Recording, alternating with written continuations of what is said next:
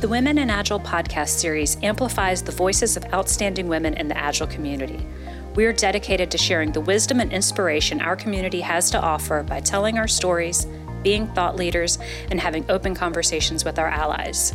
This series is brought to you in partnership from the Women in Agile organization and Accenture Solutions IQ. Hello, and welcome to another episode of the Women in Agile podcast series. I'm your host, Leslie Morse, and today we are chatting with Andrea Goulet. Andrea is the CEO of Corgi Bytes, a consultancy that specializes in modernizing software. She's also the founder of LegacyCode.rocks, which is a community of people that love remodeling applications. As an industry recognized expert on all things related to modernizing systems, she's often found speaking for groups, training, or podcasting on the topic. The true focus here is making software more stable, scalable, and secure, all while helping clients generate revenue, lower operating costs, and reducing risks. Andrea, thanks for being with me today. Thanks for having me. Yeah, just in our prep chat, the, um, leading up to starting the the recording, I'm like, the energy here is great. This is going to be a fun chat. awesome. I think so too. Yeah. So, what I love starting off with people is, how did you find Agile? What is that story like for you? Yeah, I have kind of an interesting and kind of probably not normal one. So, I went to my high school reunion. I was working as a marketing person. I had my background is in copywriting. I worked in agencies. I was a freelance writer and I worked mostly on web content. So I would help small businesses create their websites and things like that. And there was this guy from high school. We were friends and he came up to me and said, "Every time I Google your a marketing problem because I like want to create software using Agile and XP. And I was like, I don't even know what you're talking about. He said, but every time I Google like how to do a marketing thing, your blog comes up. And seeing as how I've known you for 20 years and we worked together pretty well, I think you should be my business partner. And it you know we went through the negotiations and things like that and i was like yeah i i love tech. I don't know a lot about it. This sounds really interesting. And um, it was fascinating because my my first experience with agile and, and, was as somebody who was very comfortable with waterfall and just because that's the way that's things the way especially in marketing marketing oh, works oh, yeah. really well i think you know that's that's probably why you have some resistance that and i went to business school which basically was waterfall training Mm-hmm. It was how do you make the most widgets? It was how do you create a very efficient system where you can do the same thing over and over and over again and reduce waste. Like that's that's what I trained for and that's what had worked my entire career. And so when Scott like came in he's like, we need to fail fast and like all of these, I was like, what are you talking about? No, we don't want to fail at all. we want to mitigate risk, no yes, failure. yes. So it, it took me several years to finally have it click. And then once it did, now I'm like, oh, y'all, you don't even understand. Like, so now I think I have a lot of empathy and can talk to people who have a traditional business background about that mindset shift. Um, oh, and then an interesting thing too was that uh, a few years after Scott and I ran the business together, we also got married. so um, I had extra motivation to learn these things. And it, I, I do say that had I not fallen in love with the guy, I probably would have quit because there was a lot of tension between like, I need an estimate and estimates don't serve us. And just all of the conflicts kind of that we hear between traditional business background and, you know, people who really understand agile. Like we hit every single one of it and kind of had to navigate it and learn each other's stories and it emerged as something that was incredibly successful and like we came out so much better on the other side but there was a lot of rumbling in the middle. So so through that in your sort of journey into playing in this agile space when would you say you started identifying yourself as someone that was a member of the agile community? Um probably about 2015 and i joined the company in 2009 so yeah it took it took about six years. Yeah. Um and I think there's so many of us, especially women, for whatever reason, that I'm finding joined or like started really identifying with the community in that 2013 to 2015 range. Something magic was happening with women in our industry then, I think. Yeah, for me, it was um I I live about two hours outside of Washington, D.C. And so the big Agile conference was that year. Mm-hmm. And we were trying to get you know, speaking opportunities. And so we had pitched, and Scott had gotten, um, he was going to talk. He had a talk called Old Code New Tricks, where we were talking about kind of how we modernize software. And given that, you know, travel was paid for, like it was cheap, we Scott was like, You should go. Like, this is a really important conference for you because you're going to start to understand all of the stuff I've been trying to tell you, but just like have not had a good you know track record doing. But the challenge was is i had 10 week old baby and i was nursing. And so i Scott and I actually used agile practices to figure out how do we problem solve. And the end result was I wore, like Scott and I wore her at yeah. the so there was even a hashtag like agile baby that came out. But I was so scared. I thought everybody, like, I didn't know this community very well. I thought everybody was just going to like kick me out. And it was the complete opposite. It was very welcoming. And I was just like, oh my gosh, I found my people. Yes. And I didn't realize that what I was actually doing my entire career was being very adaptable, but by having structure that allowed you to be adaptable. But I had kind of changed the way of thinking. And then yeah. shortly after that, I read a first round review article that talked about um, it's it's it was by Adam Pisoni from Yammer, and it was letting go of efficiency can accelerate your company. And it talked about the difference between efficiency and responsiveness, and like that was the like I read that it was really more written for business people and it was like something clicked. And then I read Team of Teams and it was very similar and I understood like the nuances between complex systems and complicated systems and how, you know, a series kind of approach, which I was used to, worked really well in a complicated system. But when you have a lot of dependencies, which is what we have in software, it's like that completely breaks down. So I started to, I had my lived experience first, and then I found the community, and then I found all this research and kind of narrative to layer it on. And now I'm like, I get it. Let me share. yes. And we're so thankful for having your voice as part of the community, especially as a strong woman that, right, has that technical acumen and talks about things like modernizing legacy software. And because there's not as many of those voices. So before we dig into the actual software piece of it i'm just kind of curious since that 2015 timeframe what have you noticed and observed uh, what has kind of your journey been like as a woman within our community uh, the first is that there are more of us, which is nice. The uh, very first conference that I went to was a developer conference. It was a Ruby conference. And I was, there were about 300, 400 people at the conference, and I was one of two women. Wow and I, I was I had already signed up like we were running the business together. I had quit my corporate job and then I was like, what did I get myself into? Where is everybody? Like, what, oh my gosh, this is a lot of white men in one room. And yeah. uh, and hadn't really been exposed to tech culture because in marketing it's very, very diverse. Very like, different and you know there's pretty much uh, gender parity there's a lot of different backgrounds ages like it it just it was a very huge shift. Um, I think especially I still see not as many people um, of color, not as many women um, in the developer communities. Um, but I do see more in the agile community. So my first kind of few, it was maybe like 20%. And now I'm starting to see more like third, if I were to guess, like 30 to 35, maybe 40% in some places. So it's it's nice to have more representation. And so, you know, I can tell you there's a huge difference between going into a place and feeling like you're the only person, like you don't want to stand up. Um, I do though. I think that's the thing is I'm like I tend to just stand up. I'll give lightning talks when I feel really uncomfortable.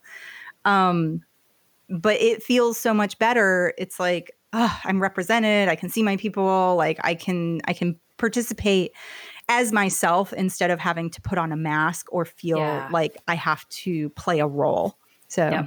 Absolutely, and I think that's that's similar to what I've noticed as well. And um, it's just I, I think there's so many great things happening um, and in all the voices and like even just getting you here today for this conversation um,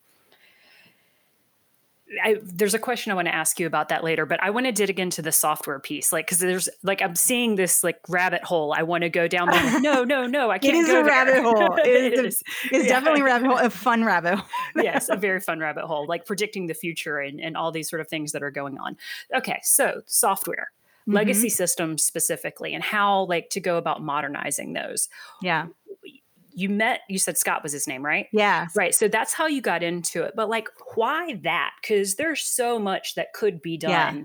But why this whole legacy systems thing? Well, it started with Scott wanting to do it right? Okay. So we had tried a couple of different business models before we landed on this. And I mean, the story is that we were sitting on the couch and we were watching this old house and this Scott, old application. I, well, yeah. And so Scott goes, I want to do that. And I, I turned to him. I was like, "You want to quit software and go into restoring houses?" Like, no, no. There is a huge difference between the way that the people on this old house approach their work, as opposed to the people on HGTV, where it's like flip and like do it really fast. Yep. And he said, "I care about the craft." And he said, "There's some nuances here." around seamlessly integrating the new and the old. And he said, That is so fascinating to me. And I just want to create a business where that's all I do. And I wish I could do it. And so for me, I was like, Wait, that's what you've been wanting to do? We've been wasting all of our time with, this, with these business models that didn't work out. Because to me, as a marketer, it's product market fit. Like there's a lot of legacy code out there, there's a lot of software that needs to be improved. There's not a lot of people who love doing it all right, if this is what you want to do, we will build our entire organization around it. And that's what we did. And uh, for you know the first year or so, it was just Scott, and then we said we got some other projects, and was like, well, let's see if there's any other people out here who like doing this type of work. And it turns out that the about 10% of developers love modernizing software. Like they I imagine love it's it. One of those things that you either love it in that way that yes. you're saying like, "Oh, this is my thing," or like it's so polar opposite to that, like just throw it all away. I yes. don't want to deal with it. Never like make me look at it again. Exactly. Yeah. I'm I have had people say that the work that we do makes them want to scratch their eyeballs out, right? So, but to the 10% of people who love it, there was no community. Scott was like, I constantly feel alone. I constantly feel like the only person in the room who is advocating for test driven development, who like understands these things and just gets why it's important. And I understood that because my experience being the only woman in the room, you know, it was like, I that sucks to feel alone. Like, let's build you a community. And so um yeah, actually, at that conference, the one we were a baby to, the Agile 2015, that was where we met all these other amazing people who love it. And so, just I tend to be very much a community builder and somebody who loves people. And I noticed that all of these conversations were happening at the conference. And was like, okay, how do we continue it? I was like, I'll toss a website up and just put together a Slack channel and we can start there. And then, you know, that was four years ago. And it's just continued. And now Scott and I have a podcast, and, you know, we have weekly meetup groups virtually where people can talk about the challenges and the joys and, you know, the frustrations, because there's a lot of them. Um, and then, but I think it's the coming out on the other side and then feeling like I'm not alone, you know, because this work is really, really, really important, you know we're talking about the underpinnings of our society. Yes. You know, like, yeah. You know, our economy systems, would stop if we stopped if we didn't pay attention to this stuff. It absolutely would. So so it's really important. And then how do we talk about it? How do we sell it? How do we do the work right? You know, there's a lot kind of there in terms of the conversation. Um, and we came up with the term, you know, like we noticed there were like maker. So there was like Make Magazine and Maker Faire and Make, Make, Make, Make, Make. And so, you know, Scott and I had a brainstorming session of like all these different terms that we could use to kind of be a counterpoint to that. And so we came up with the term mender. And so it's just people who love mending something, like something that's already there. It's like love polishing, love restoring, love yeah, fixing, that, love making it better. That analogy of like the remodeling of a home. Do I like gut it all and rebuild new or do i actually restore it and integrate the two and, and modernize it and bring it up to what's possible today um, is such a beautiful metaphor and analogy to use for for this sort of work and you you touched there andrea on like the joys and the challenges because i don't know as though all of us really I think we only think of the challenges when we think of legacy systems. Yeah. Yeah. so, what are some of those joys that you see people kind of tapping into as they do this yeah. work? Yeah. So, it's interesting. So, on my podcast, uh, the question that I ask everyone at the end is what do you love about legacy code? And um, so, you know, we've had about 50, 60 people on. And so I started doing some analysis. And the number one thing is I get to learn so much. Like you are constantly coming against problems that are seemingly intractable and figuring them out.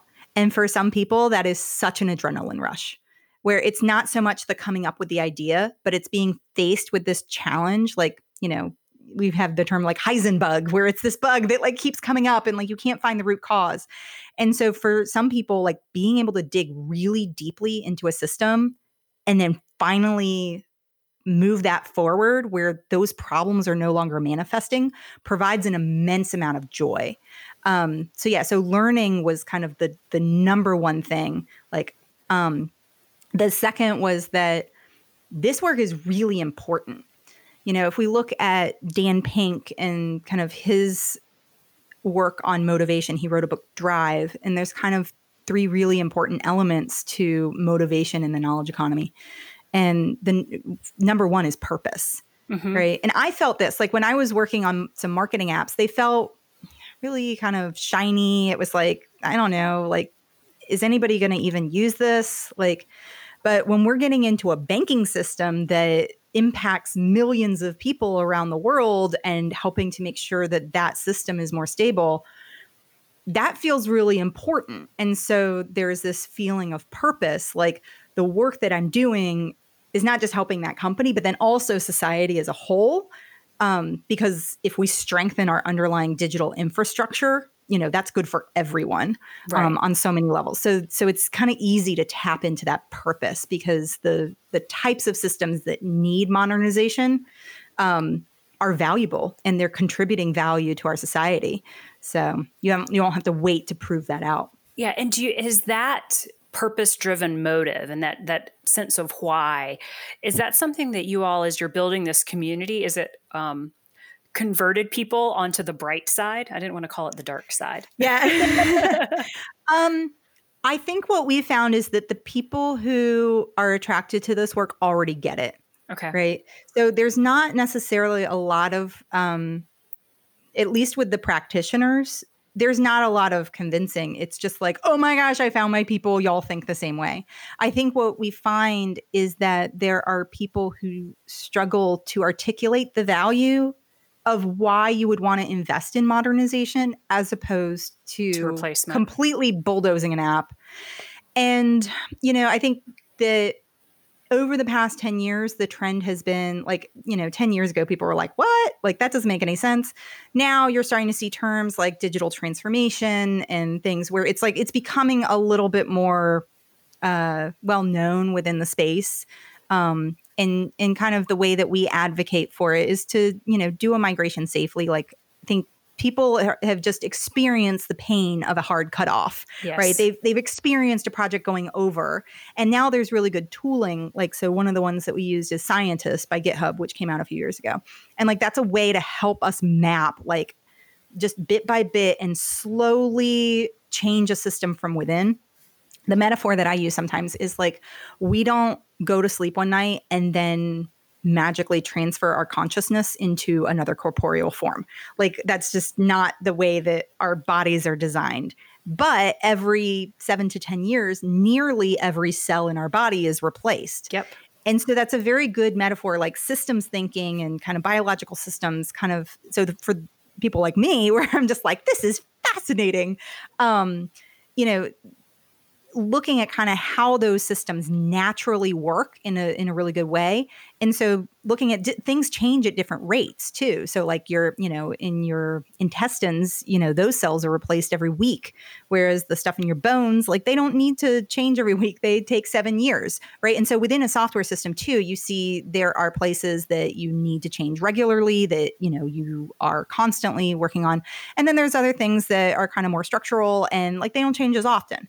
So you know we can use that metaphor as well of like you don't have to just bulldoze everything. And if you do, there's an immense amount of risk because you know we see logic all the time in stored procedures and like just you, you need to tangle that stuff out and not all of that legacy stuff has automated tests that will tell you no, if something's broken. Oh, very low. Yeah, yeah, very low automated tests. And yeah. i think that's another thing too is like seeing the improvement of it. Like we um we have one client where they came to us and like we use code climate a lot of times to kind of measure you know kind of the health of a system. And it's got like a grade so it's like a b c d f so they started with an F. Like just they had like maybe 3% automated code coverage and just like it was, you know, lots of complexity and stuff.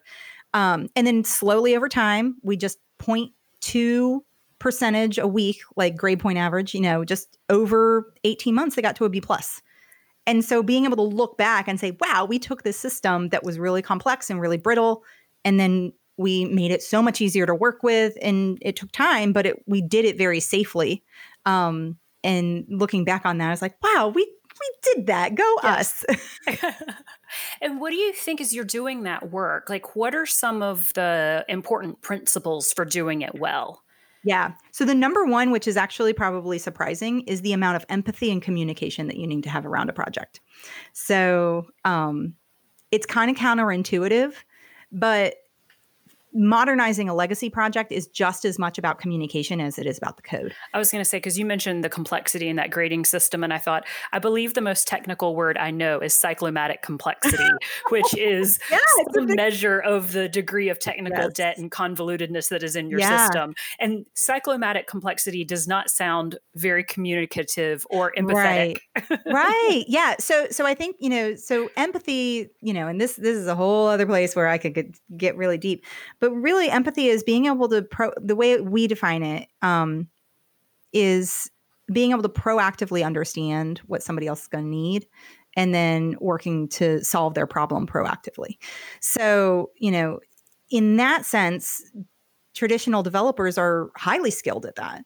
It's and you know from my background in marketing we did so much in like target market analysis and segmentation and things like that. Like there's a lot that you can do to really understand what somebody else is going to need. And a lot of times it's just gathering data and then pausing and saying, okay, how can I help the people on my team? How can I infuse, you know, really good rationale into the system of like why I made some of these decisions. And so the way that we suggest is like we we look at kind of different places around where there's communication debt in addition to technical debt. And so some of those things are, you know, on pull request reviews or code reviews, is it just a thumbs up rubber stamp and like looks good to me or is there actually like rich dialogue there where people are learning?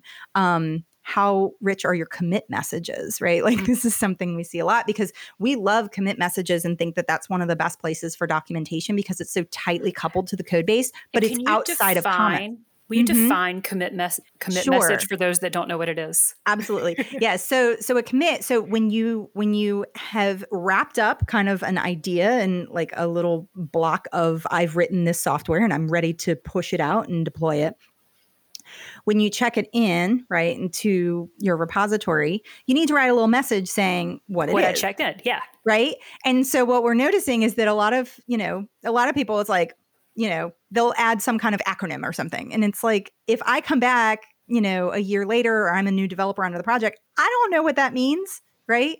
And um, so there's actually two pieces to a commit message. There's the title, which should be relatively short, maybe 70 characters or so, right? But then there's also a description where if you've like changed something, but say you've run into constraints or like it, it, was really challenging or you wished you could have done something different, just writing up a few sentences of like, here's what I did and why. I was going to say why to me there feels so, so, important. The so context important. of why you made the change. So important. Yeah, I mean my background and and this is something that kind of I learned from my first career as a copywriter where, you know, my job was to write like taglines and things that were like seven words or less. And the work there is, yeah, there's the brainstorming and coming up with the tagline, but I would write paragraphs about why that particular tagline would work. Right. And getting other people to understand what was in my head was a really important skill and a muscle that I flexed a lot. So when you're in a code base, that can be a very useful skill and I think this is the thing. It's like I had I was copywriter for a decade. I understand like, oh, we're using, you know, the different tenses and we should be using second person here in our error messages. And so there's some technical stuff there. And I think helping developers realize that communication and empathy is a skill as much as it is kind of something that people are born with you know um when, and it's, it's a learned skill it is a learned skill or it's it hilarious a learned skill yeah. yeah. I, I give a talk called empathy as a technical skill fairly regularly and um, I have a line in there about, you know, how many people in the room like emerge from the womb knowing how to code on the latest JavaScript framework and I always get like one or two people who feel like they want to be smart Alex and they raise their hand. but but empathy is kind of similar. Like there's some people who are born in it, like they have kind of more sensitivity to it. Um, but in terms of definitely like the intellectual side, like the, it's in the research, it's called cognitive empathy. The practice of learning about other people and then figuring out what they want and then actively helping them get what they want like that's that's definitely a skill that's not something that you learn and if you're not taught and so you know i think the biggest gap that i see is that in tradition you know so scott and i both went to school in the late 90s like college. Um and so at the time marketing people were told to sit in their booth over there. And you know software developers it's like this is a math intensive class. You don't need any people skills. And and with scott even at his school collaborating in any way shape or form on his projects was a uh, uh, code of conduct violation oh wow so he learned like i need to be like only working on this myself talk about eye shaped yeah.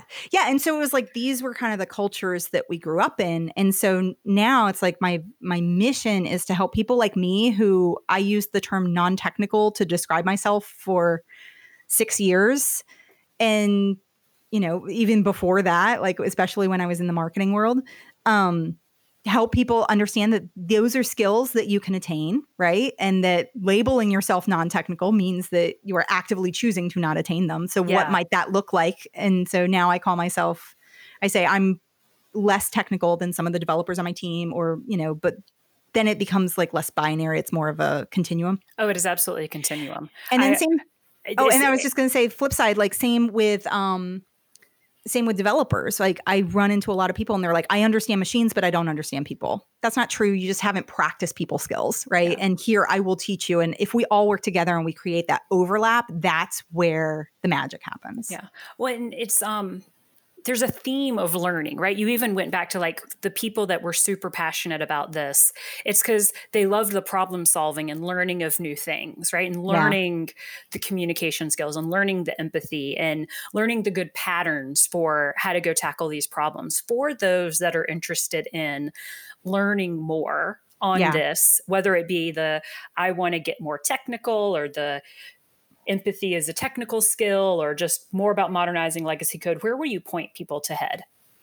Yeah, I think, you know, definitely the Legacy Code Rocks community is is a really really useful place to just kind of talk to other people who are like that.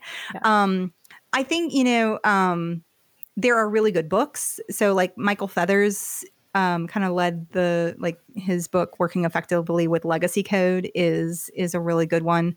Um, there's also the pragmatic programmer uh, which is really good. They just came out with the 20th anniversary edition. I was lucky enough to be a reviewer so see my name on the back which i feel really excited about. Yay! Um, and then uh, you know like josh kerievsky at industrial logic does a lot of really good work and some good content there on um, uh, he calls so he his book that came out about 10 years ago is called refactoring to patterns. Um, and so it's got some really technical stuff um, but he's been working on some newer agile frameworks as well. Um, so yeah i think he calls it modern agile. And so like just there's there's kind of a, a few different places to plug in. Um, what are you doing andrea for your own learning? Yeah. Um, so lately I've been I've been speaking at a lot of conferences and so I I love connecting to people. I'm I am an extrovert. I really, really no, love really? I know, right? I know. I really love talking to people. So I think this is what I love about having a podcast is that I get to have amazing conversations with people and just like soak up what other people are doing. So I use my podcast a ton for learning and then also going to conferences and talking to people and and learning. I I have some videos that I learn and I try to like keep my technical skills up. Um, you know, but but for me, definitely. And then um another thing is trying to participate in mobs as much as possible. So mob programming was the was the f- thing that really turned my technical skills around. I was struggling on my own to, and I was just like beating up my head against the wall and just saying like I can't do this. I am non-technical, like I'm never going to get this. Some people were born learning how to program, not me. But then once I participated in a mob at Corgi Bytes, and we focus a lot on psychological safety and empathy and stuff. So once I was able to participate in a mob with people who were very, very, very skilled, and I saw that they came up against problems and they didn't know, or like, you know, they had questions. It, that made me feel more comfortable kind of asking questions and learning and for me like as an extrovert i just i learn a lot by being around people it's very hard for me to just like take an online class and and focus. Yeah, and I think those mobbing environments are also such great ways to open up more um, shared understanding across mm-hmm. agile teams, right? Because you would yeah. think like, oh, like I personally am a business analyst by background, right? So you know, when I've been on agile teams, like I'm not there writing the software. I'm really focused on like the user stories and what it, like what do our customers really need and playing in that product ownership space. But sitting with the developers when they're actually writing it and being part of that conversation as it's happening is just like oh, like I didn't even get that you had to think about it that way. Well, now I know how I can explain it differently. Exactly. And you just, it's, being able to see the problem from all those different dimensions yeah. at the same time. Yeah. and I think so beautiful. Yeah, and there's a lot of value there from like I played the role of product owner on one of our projects um, internally, and you know I didn't say a whole lot you know, it was a lot of me learning, a lot of me driving and kind of like getting really excited. But there was one point where the developers were getting overly precise. We were dealing with a time issue, like we needed something to run and, you know, on a regular sequence. And they were getting down to the millisecond. And I was like, y'all, I I only need this down to the minute. Like, and they're like, oh, okay, that saves us about four hours worth of work. Yep. And so just being able to say, like, no, that's enough. I don't need you to go any further and over engineer this. Just being there and giving them that feedback immediately because I saw it was mm-hmm. Was so powerful. And then they said, Thank you so much. And I was like, Oh, I contributed. Yeah. This is great. Yeah. I had that exact situation. I'm getting to to be a product owner for some new operational software that our organization uses.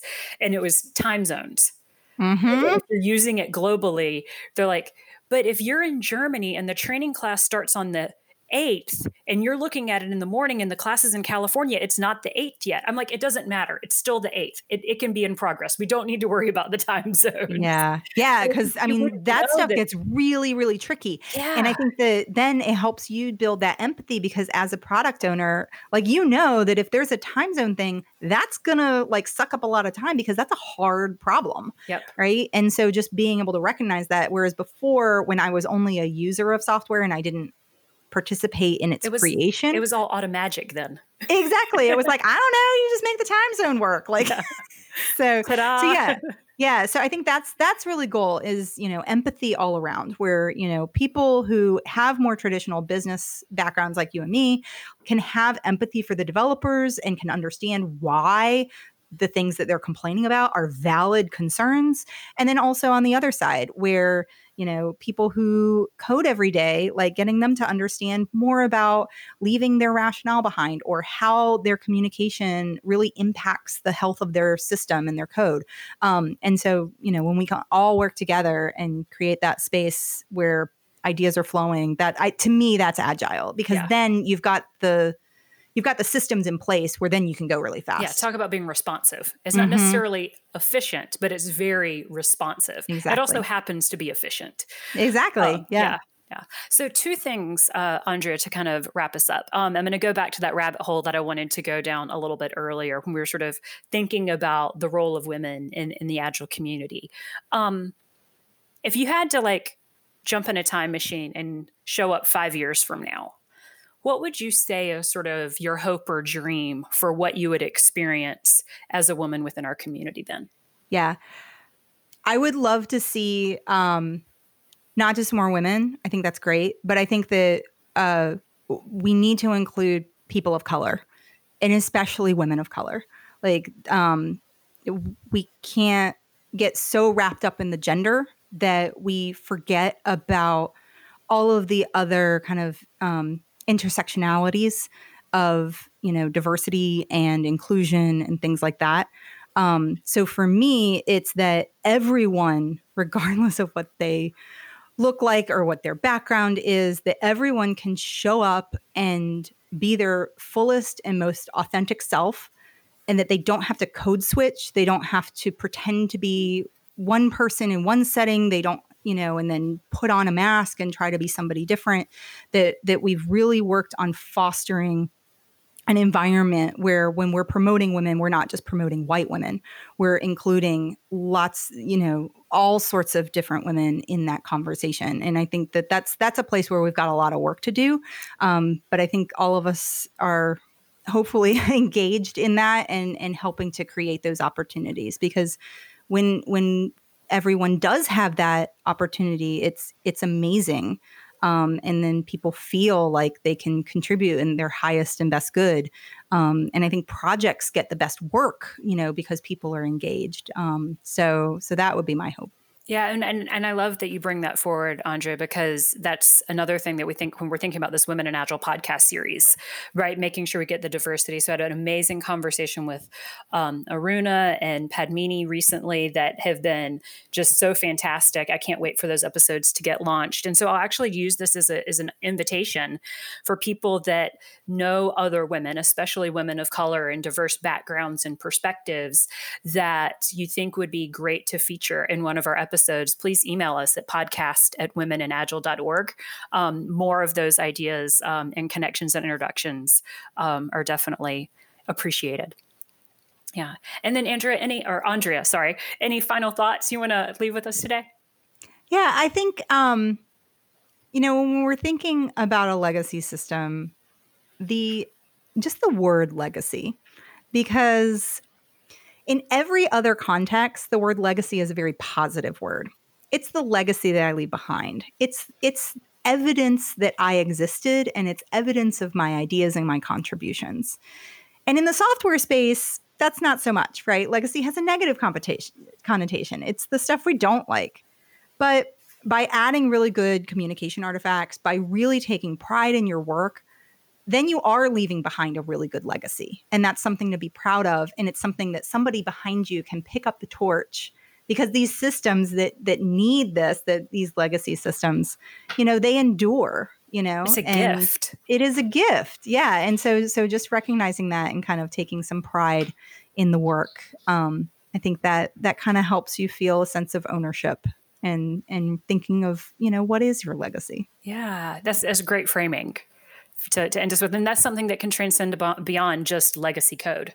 Mm-hmm. That's really a calling we can all rise up to mm-hmm. in the work that we do every day. Yeah. Yeah. Andrea, thank you so much for being here today. Thank I really appreciate you for having me. Oh my gosh, this like filled my filled my extrovert bucket like nothing. it is. We're recording on a Monday. It is. I will be it released is. on a Monday, but we're recording on a Monday. So it's a yes. good way to put fuel in the tank. Yes, thank you, Leslie. You're welcome. And thank you for this listening to this episode of the Women in Agile podcast series. It's brought to you in partnership from the Women in Agile nonprofit organization and Accenture Solutions IQ.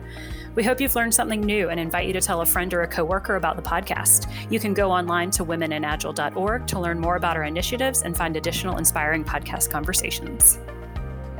Thanks for listening to this Women in Agile podcast episode.